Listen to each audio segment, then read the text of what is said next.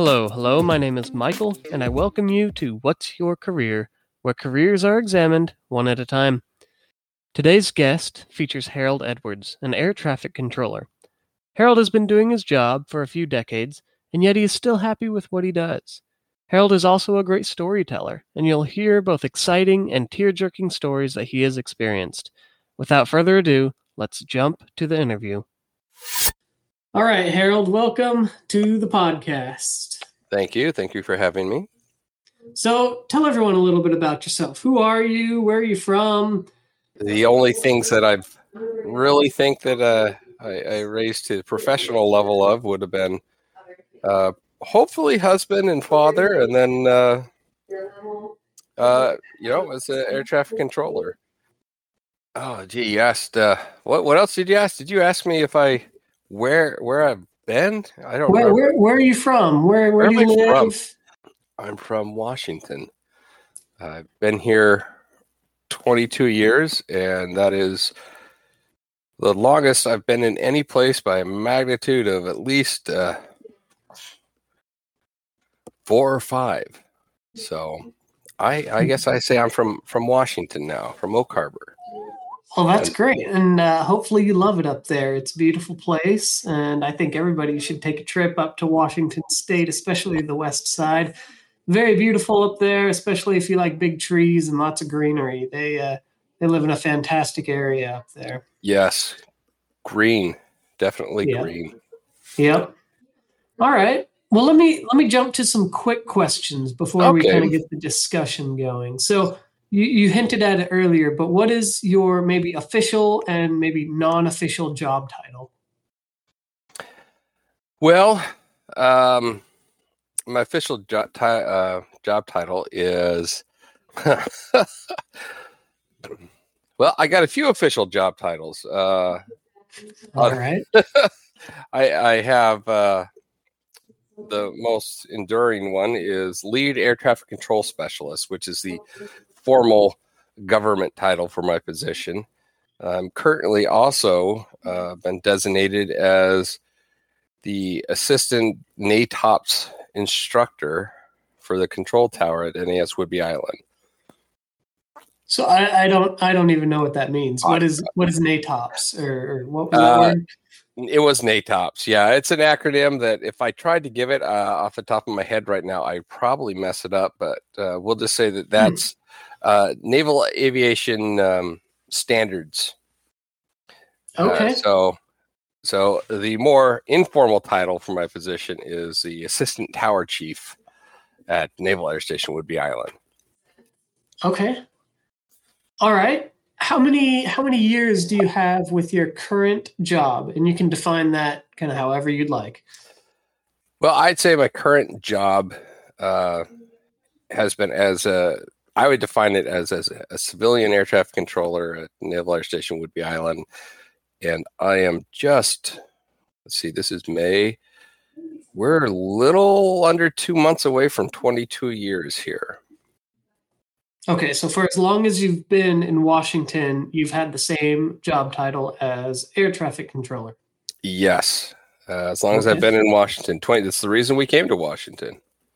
Okay, all right. Well, we'll jump into that in a little bit. Um, how would you rate your job function from one to 10? One being it's terrible, and 10 being it's just the dream job. And this is the function of the job. Well, not the I, people you work with. Not the people I work with. Yeah. Uh, so you mean the tasks that I do in my job, the, Correct, the yeah. responsibilities. Uh, you know, I'm going to say eight. Um, hmm. oh, because, that's good. Because I'm I'm very satisfied, uh, but I always know that I always feel that things could be better. Something could be better. Right. It's not 100% the dream job, but you got nothing to complain no, about. I I, right. literally, I literally never dreamt about this job, so uh, it would probably be unfair for me to characterize it as a dream job. It, it, might be somebody's dream job, but it was never yours. Uh, well, okay. I, I, I do know somebody. Yeah, I know many people who it's uh, been their dream job. So, yeah. Uh, well, actually, on that note, uh, I work with a young man here uh, near me who's maybe 14, 15 years old. And his dream is to become an air traffic controller. And he does, eh, you know, simulators, flight simulators all the time. And that is his dream. That is his goal. Uh, maybe I should put him in contact with you uh, if he, you know, when he gets a little older and gets serious about it. Yeah, uh, yeah, always. I've, I've talked to many people over the years uh, in that that boat. Yeah, a lot of uh, young people. Yeah. Um, so yeah, I'd be happy to. Awesome. Okay, I got I got two more here. How would you rate your job happiness? Like, you know, you're miserable at work every day to I just I couldn't get any more happy. Okay, now this gets a little bit trickier. Uh, because if I think about uh, my job happiness over 22 years, there were probably some eights and nines. Um, I had to put myself at a seven, maybe even some days dropping down to a six now. So, um, you know, overall, you've got a smile on your face, but you're but not. I'm, I'm starting to feel ready to retire, and that's the honest truth. That's that's what it is. I I I love the job. It's been a great job, but you know, after so many years, you start to feel like, well, I'm I'm ready to to move to a next stage of life, and uh, so. Sure. I've been very happy with this job over the years, but I have to be honest and say that you know, I'm I'm I'm looking forward to not going into work every day. right. Right. I understand. And and kind of speaking of that, you know, getting older process and whatnot, how many years have you been a working professional? I, I meant to ask well, that I've, earlier. I, I, I said I've been here uh, for 22 years, and that was employed as a civilian air traffic controller for the Department of Defense. Uh, but before that, I was a military controller in the Marine Corps for eight years. So really, I'm sitting at about 30 years of doing this job. Okay. All right. Perfect. Um, and did you get a college degree? Well, I did, sort of. I mean, it's it's uh, nothing I write home about. I I did obtain my associate's degree. All right. And was that before you started working or after no. or in the middle? No, that was um let's see, I'd probably, well, see, I started here in 1999. I think I went back to school. I started going to school in 2003. And I think I finished my associates in like 06. Uh, so, and that's okay. kind of when I, that's when I threw in the towel. so what, uh, what was the motivating factor? Why do you want to go back to school, get your associates? Well, I had my GI Bill uh, and when you get out of the military, uh, yes. if you contributed yep. to GI Bill, uh, the version I was under back then, they have a, a much more robust version now. Uh, it's just quite amazing, actually. Uh, but the version I had is you had 10 years to use it. And so I realized I was in that time frame where if I didn't start going to school, I would just never be able to use it.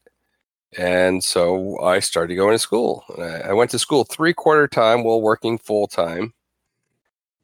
And hmm. you know uh, with family and kids and all that that entails. And i did that like i said for about three years to finish my associates. But um, i realized over that process that it was taking an awful lot of time. I mean it was it was a big commitment. And uh, the thing is is that there really wasn't any benefit to my career of getting a degree. Um, at that point, honestly, it's a, it's an interesting aspect about air traffic control is There's very little upward mobility. You you get a job usually in one place. You know, some people go to a couple different places, and you know move up from a lower level facility to a little bit higher over their careers. But the vast majority as a civilian, anyways, end up in one location. And so I you know, there's there were only um, nine of us civilians, and we had one supervisor.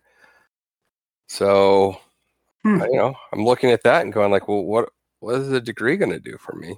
And honestly, wouldn't do anything. And so I just made the assessment that I was very happy with my job. I was making good money. Getting a degree wouldn't be more money.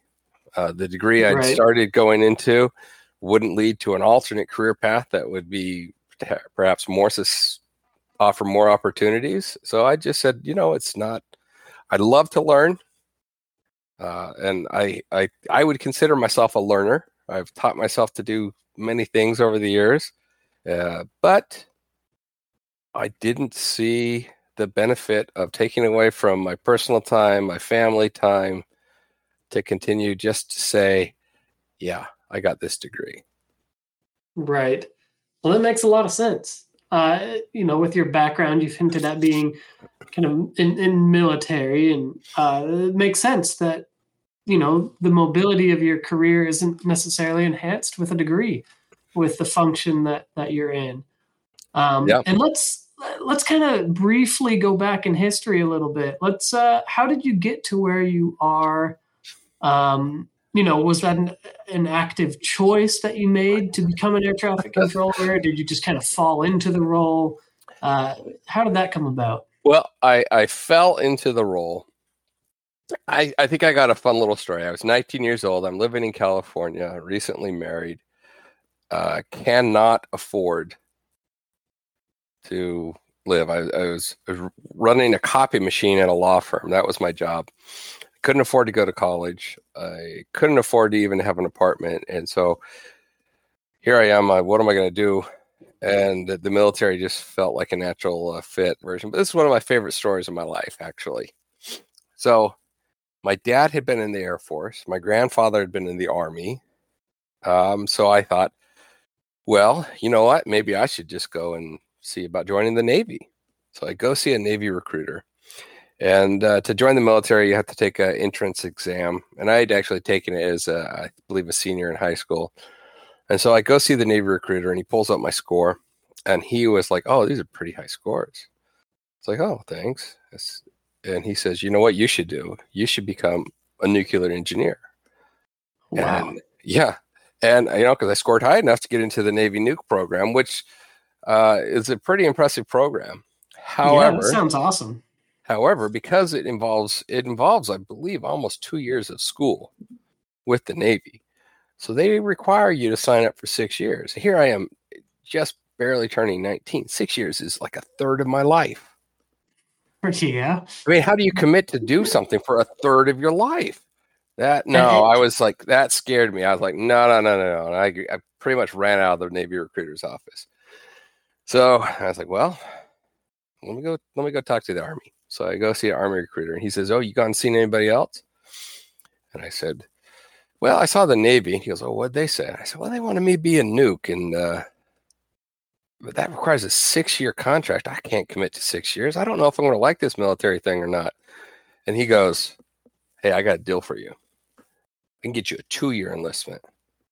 I was like, "Oh, okay, that sounds interesting." I said, "So, what, what kind of job could I do for just a two-year enlistment? Because you can, you know, you can do anything for two years." Right. He goes, Well, your choices are a little bit limited with two years. You can be a tank turret repairman or you can be a field wireman. If you ever seen any of those old World War II or World War One movies with the, the army soldier and he's crawling across the battlefield with a big spool of wire on his back from foxhole to foxhole, that's a field wireman. Hmm. I, I So- said, I said, uh, no, I'll see you. And I got out of there. No thanks to either Yeah. of those options. You, So you that- didn't want to work on tanks? I mean, how cool would that have been, right? That Be a just tank mechanic? No, no, not a tank mechanic.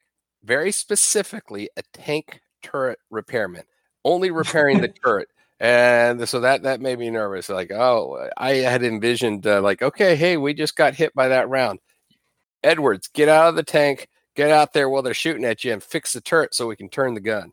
No, no, I'm good. Okay. Right. No army So- then. So no army. So then uh, I go see the Air Force recruiter. I walk in the Air Force recruiter, and you know, I'm like, hey, so what's it like to be in the Air Force? And the recruiter said, oh, it's, you know, Air Force isn't even like being in the military. Uh, you know, just think of it as like having a regular job, except for we just give you the clothes you got to wear to work. And I was like, mm. and they said, it's actually really easy. It's no big deal. And I ran out of there because I was like, they could be lying to me. It's the military. So okay, yeah, I, I, figured that they were lying to me. I, it just sounded too good to be true. Now, now with my experience in the uh, the the military over the years, I, I think that they were being pretty accurate. Air Force is the I easy think, way I think, out. Huh? I think it might have been uh, kind of uh, yeah. I think it would have been uh, uh, they were at least truthful. Yeah. So I waited a couple weeks and I was like, I still don't know what to do. I said, Well, I guess I should go see a Marine Corps recruiter. I walked in to see Marine Corps recruiter and he goes, I go, Well, okay, what jobs can I get? He goes, Oh, we can't make any promises. I'm like, All right, well. Well, what is that supposed to mean? You could just do anything? Like and- well, whatever they need me to do.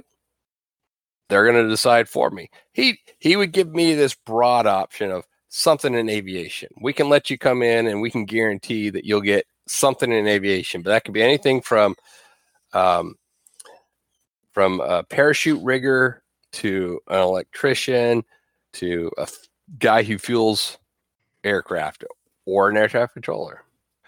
And I was like, hmm, well, no promises, huh? And then I go, well, what's it like to be a Marine? He goes, oh, it's hard. I was like, we're going to tell you where to go. You're going to work long hours. I said, well, what's boot camp like? He said, you're probably going to cry sometimes. You're gonna you're gonna take you to a breaking point. You're gonna physically hurt. You're gonna be emotionally worn out. You're gonna be exhausted. And I thought, I think this guy's telling me the truth because he hasn't told me a single good thing. I said, "You were sold." I was sold. I was sold on what I perceived as honesty, and he was pretty honest. so that's what ended me up in the Marine Corps. And like I said earlier, this was not a dream job. Air traffic control is not something I'd ever really thought of and um, it's actually I think right then like it was like I think it was the eleventh or twelfth week of boot camp that uh, we found out very specifically what job we got, and that's when they just said Edwards, air traffic control, and I was like, oh. And you didn't you didn't sign up for that. You didn't you know no sell yourself as an air traffic controller anything. No, it was just not, random as far as you're aware the Marine Corps needed air traffic controllers, and I had the scores for it, so I got sent to it. That was it. That's how I got this career.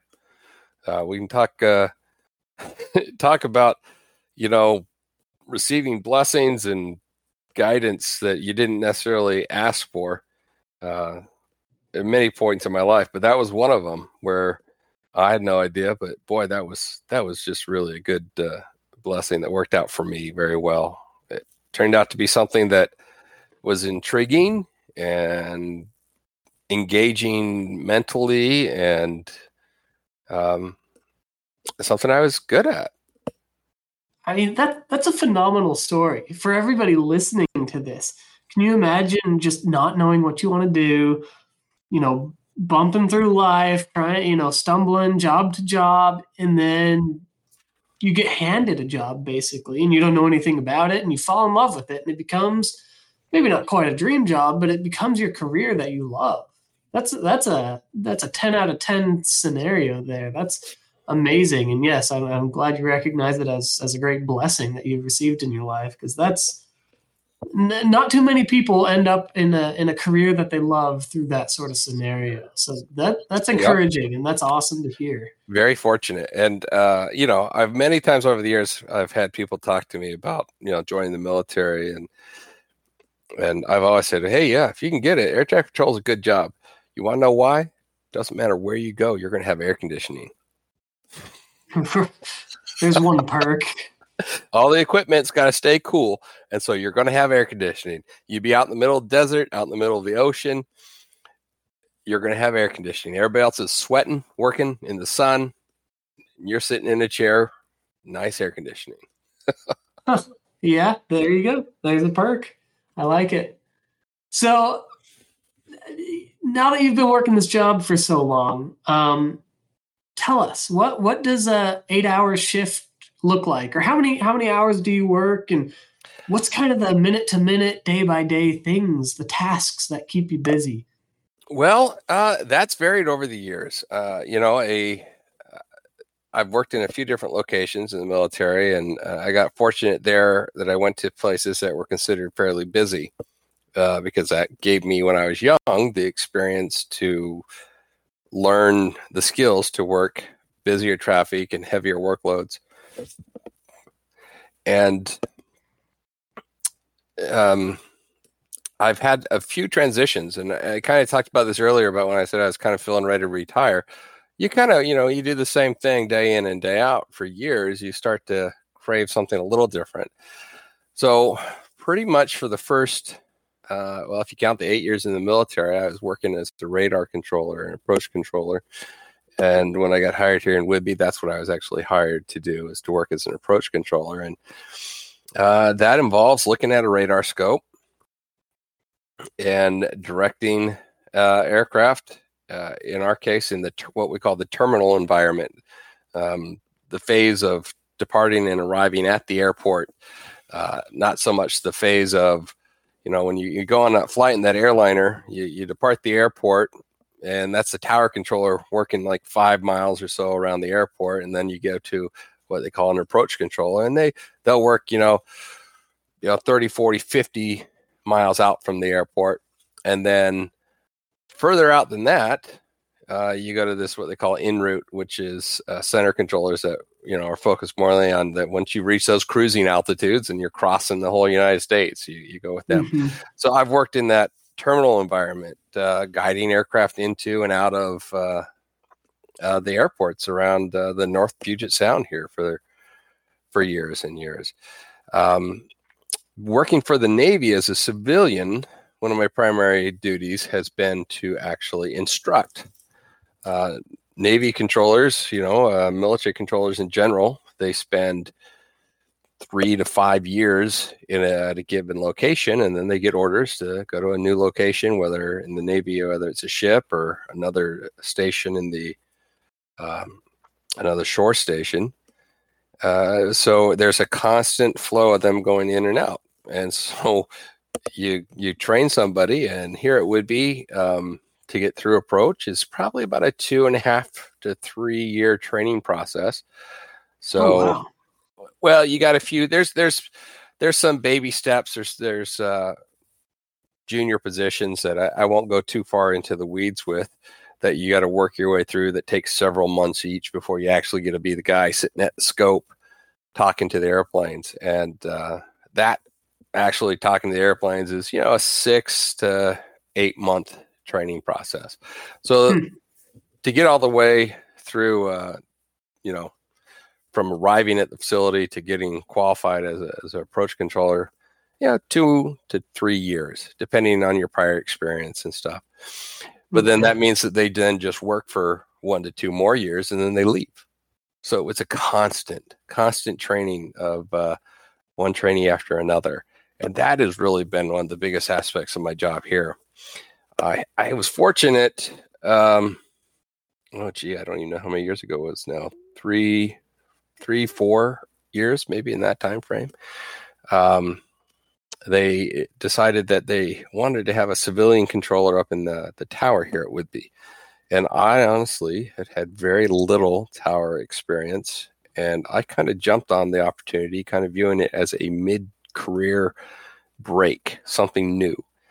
Uh, you know, instead of sitting there day in and day out looking at a, a scope and telling the airplanes fly this heading, climb to this altitude, descend to this altitude, it, it became a uh, little bit more uh, well, some people like to say it's kind of like the Wild West because you do a lot more of, uh, you know, hey, you see him, follow him, turn there, turn here, go up this way, fly around there, you know, huh. and you're you're actually doing the clear to land, clear for takeoff. Uh, uh, things that you would hear uh, and expect that uh, people most frequently associate with air traffic control. Although the bulk of air traffic controllers are sitting in front of a radar scope and all over the country. So, like I said, my my uh, a day in and day out here right now is I show up and uh, recently, this just this year, I've gotten this uh, designation as assistant tower chief, uh, just to kind of add some experience level to that because that is actually usually a chief in the Navy. Well, the, the tower chief is a chief. Um, the assistant is usually, you know, another sailor. It's maybe a chief or maybe a senior first class E6. Uh, but um, they decided they needed a little bit more stability with that because tower chiefs were only staying about a year because likewise they have to get all these qualifications. By the time they get them they got maybe a year left and then they're out. So many things happen that just require uh, the continuity that they they decided that hey let's let's make this a civilian position and and i well You took it. I took it. Yeah, when they offered it, I took it. I said, sure. So when I show up in the morning, uh, part of the perks of this is I've gone out away from shift work, uh, probably up until you know about three, four years ago. I was working shifts, four days on, two days off, five days on, two days off. Uh, you know, mornings, evenings. Uh, way back in the beginning of my career, uh, some mid watches, constantly days And- off and is that- that how most air traffic control jobs are? Yes, yes. Uh, And- the vast majority are, yeah.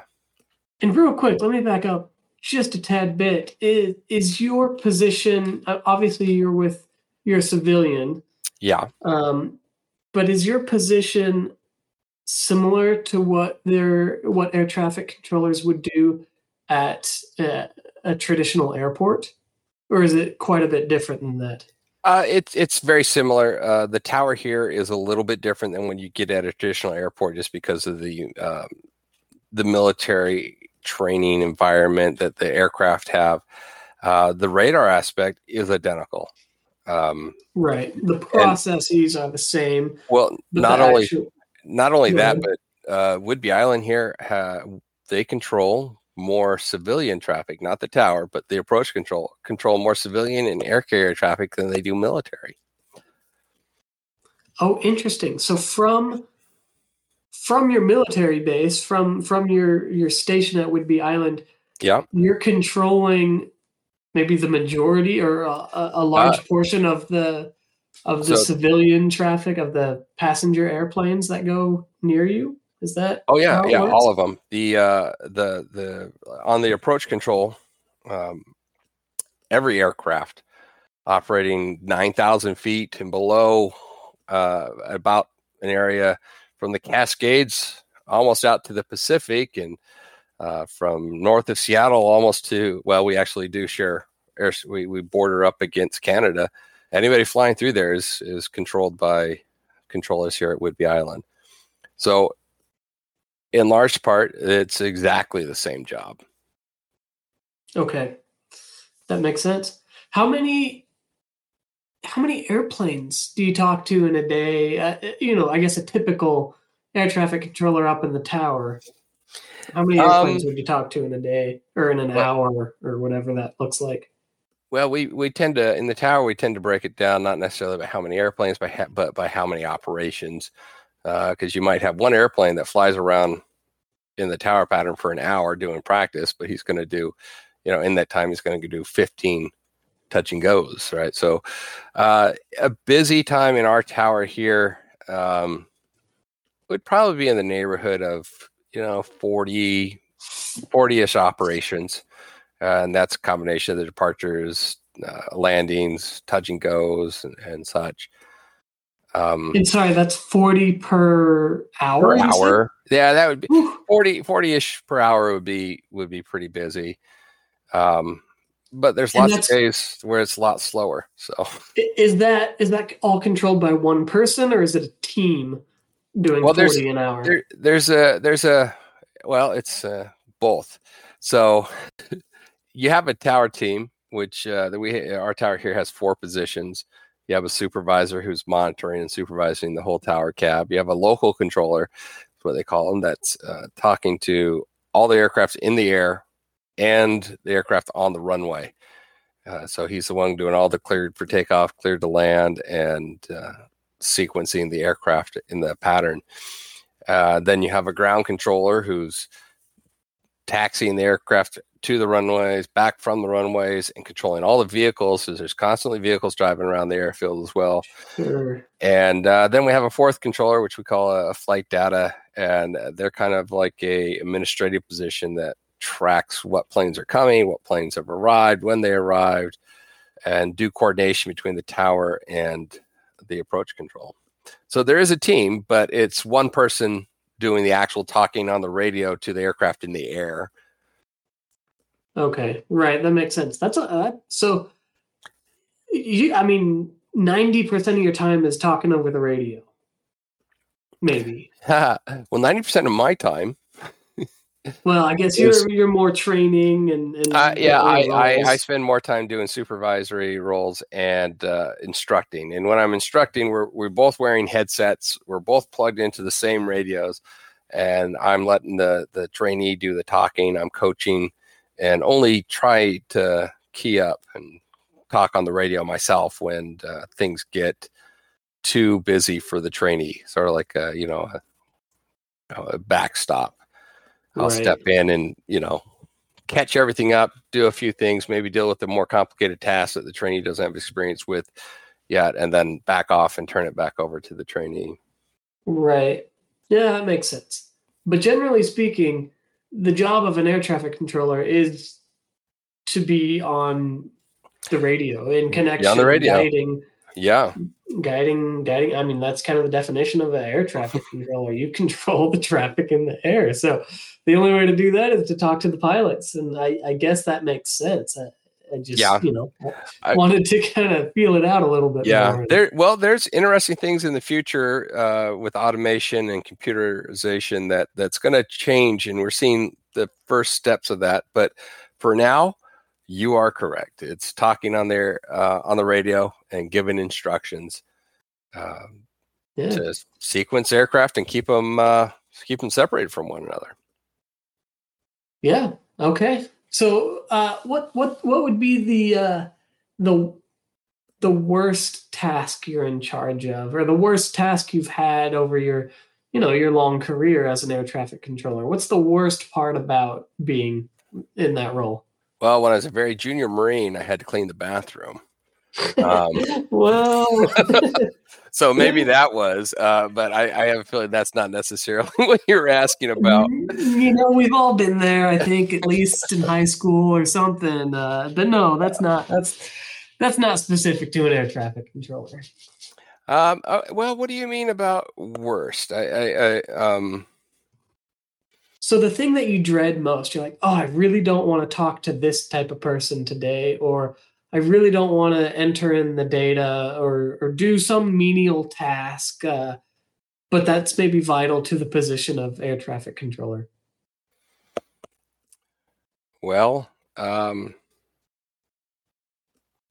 I you know I don't know that there's anything that I really truly dread along there. You know, that for the most part, there's a very good relationship between pilots and controllers. So, you know, where there there's some individuals who you know are kind of uh, I guess we could say jerks um, that you come in contact with, but that happens in any any field, right? Uh, so I don't think that there's anybody I dread talking to or don't want to talk to today, or even the tasks. Some of the administrative tasks. All right, the most tedious administrative task is writing uh, trainee evaluations on a daily basis, documenting mm-hmm. everything that they did wrong, uh, providing references, showing them what was wrong about it, and giving suggestions, and documenting that in a written form every day. That is absolutely the most tedious. But there um, you go. Yeah. yeah. Yeah, I think most people would agree with you. That sort of documentation and form filling out and paperwork is not what most people love about their job. And, and, even the training, it's interesting. Sometimes I, I get great satisfaction providing instruction and teaching. But other times you kind of, you know, especially going one trainee to another to another, and you're like, yeah, you guys all just are starting to blend together. I know exactly what you're going to do. It's wrong. Why do I have to do this again? that's funny. Uh, that's good. Okay. Uh, let yeah, let's keep moving. We are. I'm enjoying this conversation, but let's let's try to keep moving it along. Okay. I'll try um, to not tell any more good stories. Well, my next question, I, I want a story actually. What what's tell me tell me something exciting that you know that makes your heart beat a little bit quicker in a good way uh, at your job. Well, in a good way. Uh, when a plan really comes together, uh, sometimes when it's just uh, busy, there's a level of busyness that is perfect. where yeah. where if it got if it gets too busy, it's just hard work, and you feel like you're just coming from battling from behind the whole time, and nobody likes that. But there's this level of busy where you are constantly working, or you're constantly making transmissions. You're but everything falls together and you know after an hour hour and a half of that and you, you get to take a little break you get to look back on it and you say like everything worked perfect there that was great you know that'll get you kind of uh, pumped and jazzed about the uh about the job um yeah that would be uh, you know one of those moments where you're like man i did that and i did a good job you, are kind of proud of yourself a little bit and i'm sure yep because you do that day in and day out, I'm sure that definitely brings a level of satisfaction to your job. Like, yeah. Hey, you know, I've really proven myself here with with how well I handled that situation, even if it's you know it, maybe it, somewhat routine and normal. It it still yeah. brings you that level of satisfaction. With with uh, less regularity, you have opportunities where you're assisting aircraft in distress or, or emergency aircraft that that um, you know suddenly they're relying on you to get things right and uh, you know their uh, the success or failure of their flight sometimes meaning the uh, their life uh, hangs in the balance. And uh, it never would take away from the pilots because they're the ones flying the plane. They're the ones uh, um, that ultimately can go home or not go home. Controller's always going to go home.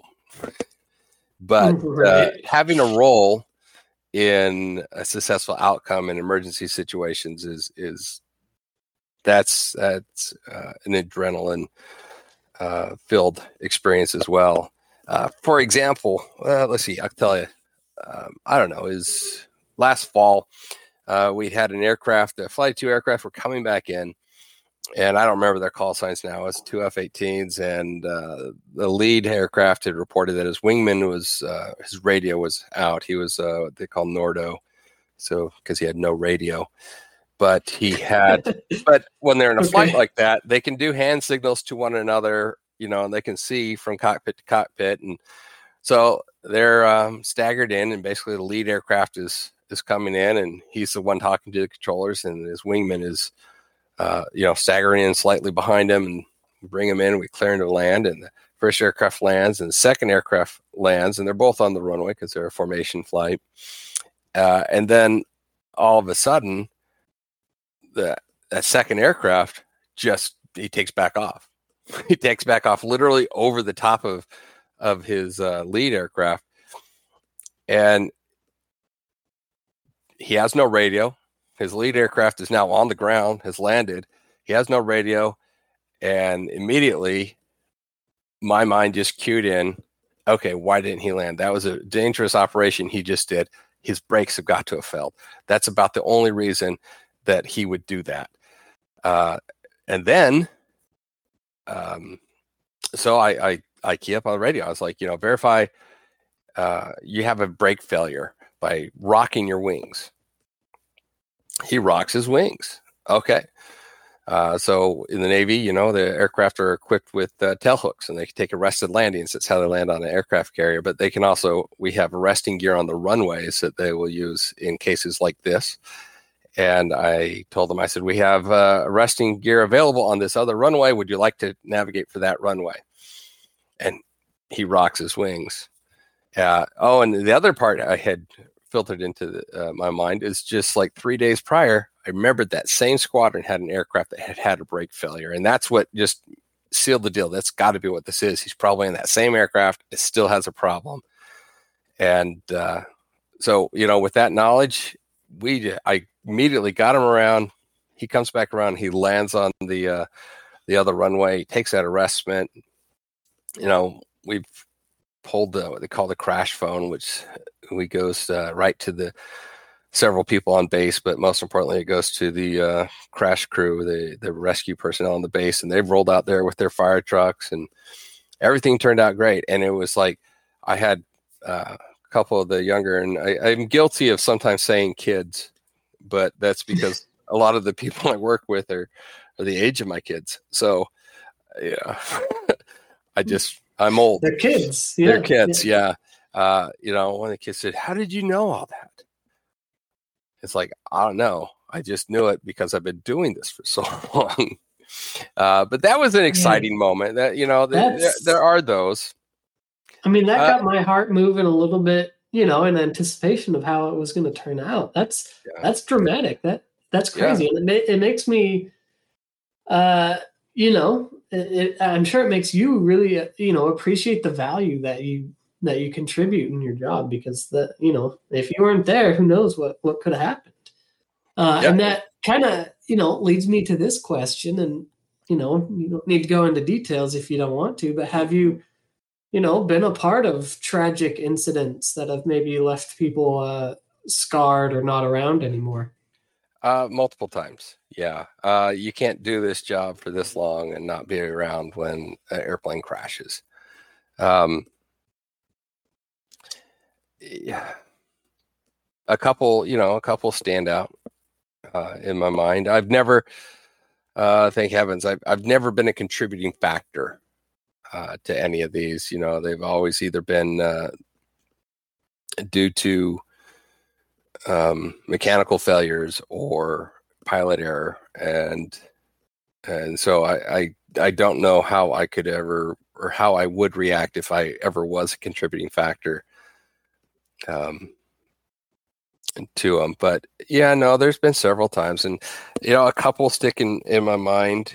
Um, there was one, uh, I think it was like in 2006, 2007, when uh, I think it was a Bonanza. had three people on board, and the weather was just horrible. Weather was horrible, and this airplane had come from Montana, and he shows up and told him the airport he was trying to go to. I said, uh, the weather is really, really poor.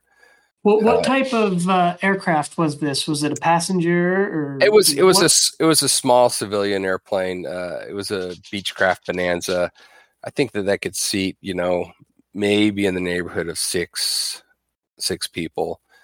Um, but there were three on board, and um, there were just were no airplanes flying. It was I was sitting there working and not doing anything, just talking because uh, there was no airplanes flying because the weather was that bad. And uh, this guy shows up. He'd flown all the way from Montana, and I told him the weather at the airport he was trying to go to, and he it, it was below. It was what we call below the minimums there, but uh, it's up to the pilot to decide whether he's going to attempt to go into that airport or not. And so uh, you know, he said he expressed that he wanted to try, and I, he asked about another airport that was nearby, and I checked, and as they hadn't had anybody land there, and I, I suggested a, a, different airport. Uh, it's about I don't know about 50 miles away. That although their weather was poor, it was about the best there was in the area. Um, and he, said, well, I guess if this doesn't work, we'll have to go down there. And but he wanted to try it this airport, and so he he tried the approach. And uh, once they start descending into the airport, if there's not a tower, we just switch them to a frequency that they can talk to any other airplanes that are in that area, and switch them over to that frequency. And sure enough, a few minutes later, here he's climbing back up. He didn't make it in, and I'd asked him, "What do you want to do?" And he's like, oh, I, I saw the airport right at the last second. I want to try it again." And man, I tell you, the whole time I,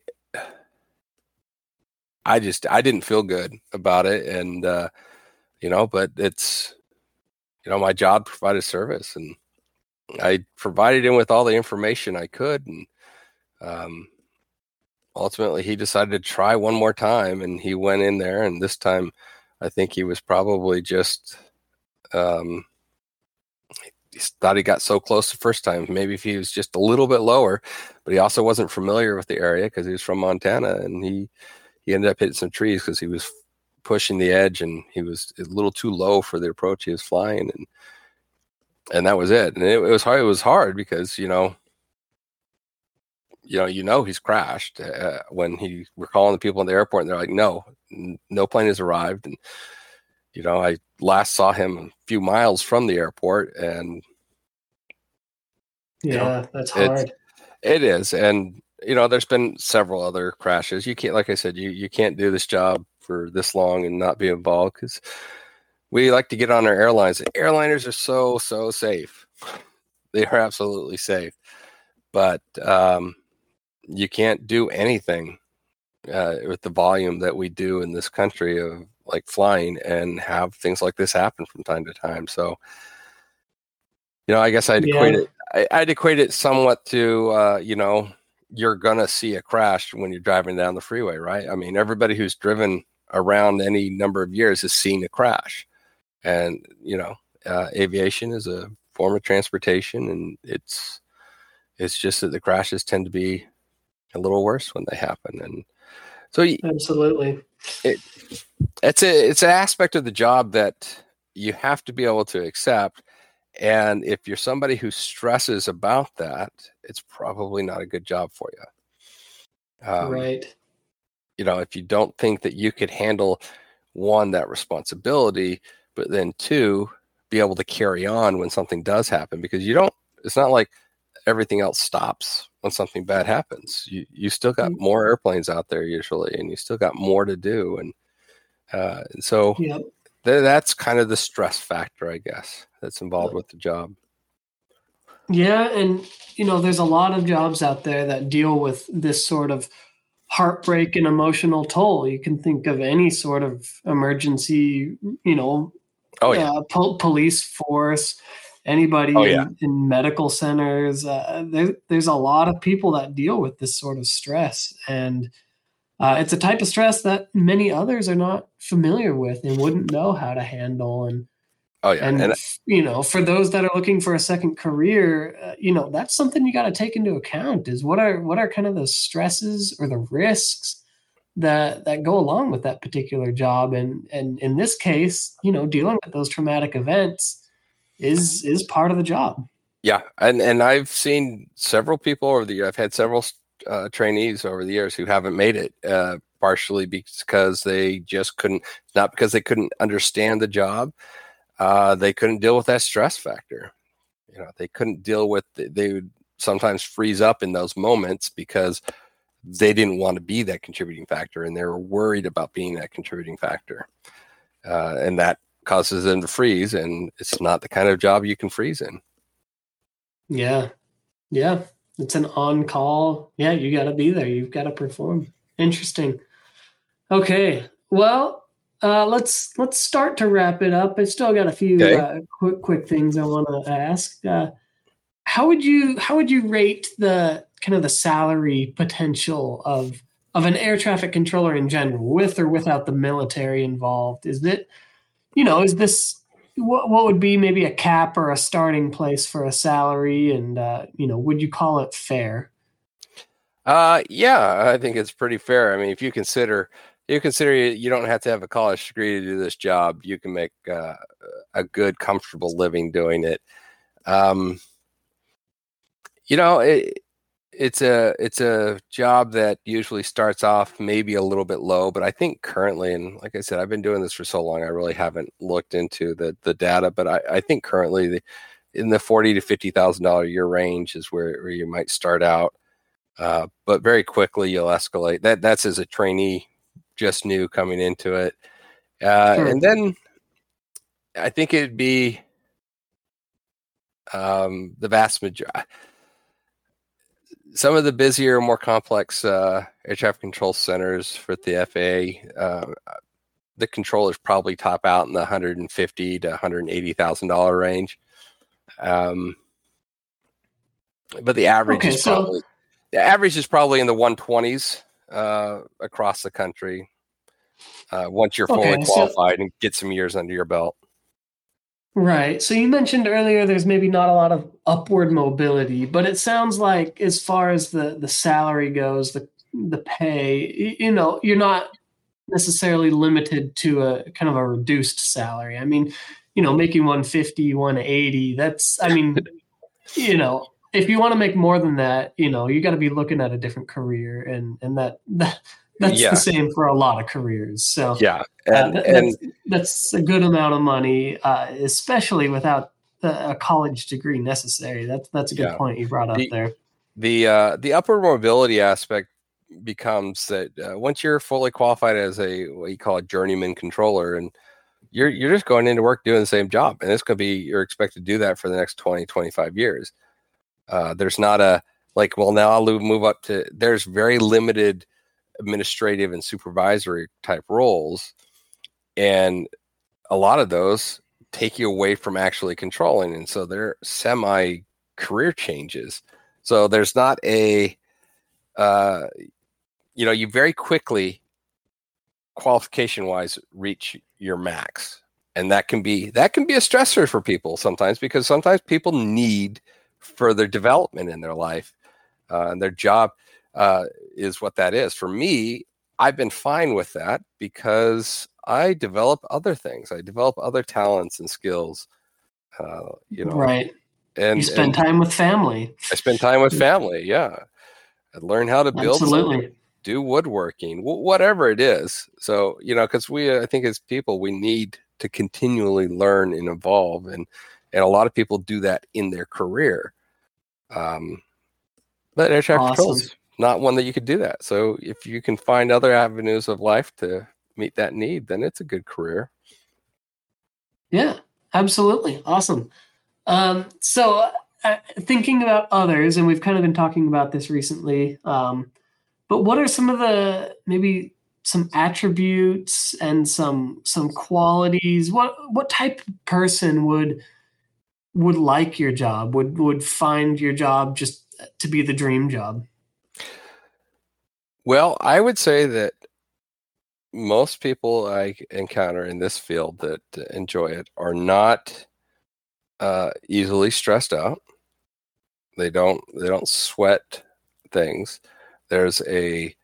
There's almost always a good sense of humor that goes with it, and I don't know if that's part of the what keeps you sane and keeps you relaxed uh, and helps you recover from the stressful moments. Uh, but also, uh, you have to be analytical. You're constantly evaluating things. You know, not necessarily. You know, we're not busting out pens and calculators to calculate things, but you're able to look at things and say, okay, well, he's going this fast, he's going that fast. That's about this. You, a lot of it's estimating. You know, you don't need to know that the closure rate is 285 miles per hour. As long as you know that Yep. as long as Yeah, you know that yeah. I got about I got about uh, 30 seconds before I got to turn this guy. You know, you, you get a feel. So you have to be able to feel things out and be a little bit intuitive uh, for that. And you have to be able to think in three dimensions. And that's something that's hard for a lot of people because you're thinking, you know, up, down, as well as left, right, and forward and backward. And that's sometimes hard. So, so ability to think in three dimensions is a, a useful skill to have. Um, and we, uh, you have to enjoy technical manuals. Oh boy. you always spend a lot of, yeah, you spend a lot of time dissecting minute sentences in technical manuals and then figuring out how that applies to real world situa- situations. And uh, so, you know, it's So you're uh, you're kind of starting to sound more and more like a like a scientist, maybe even like a geologist, like I am.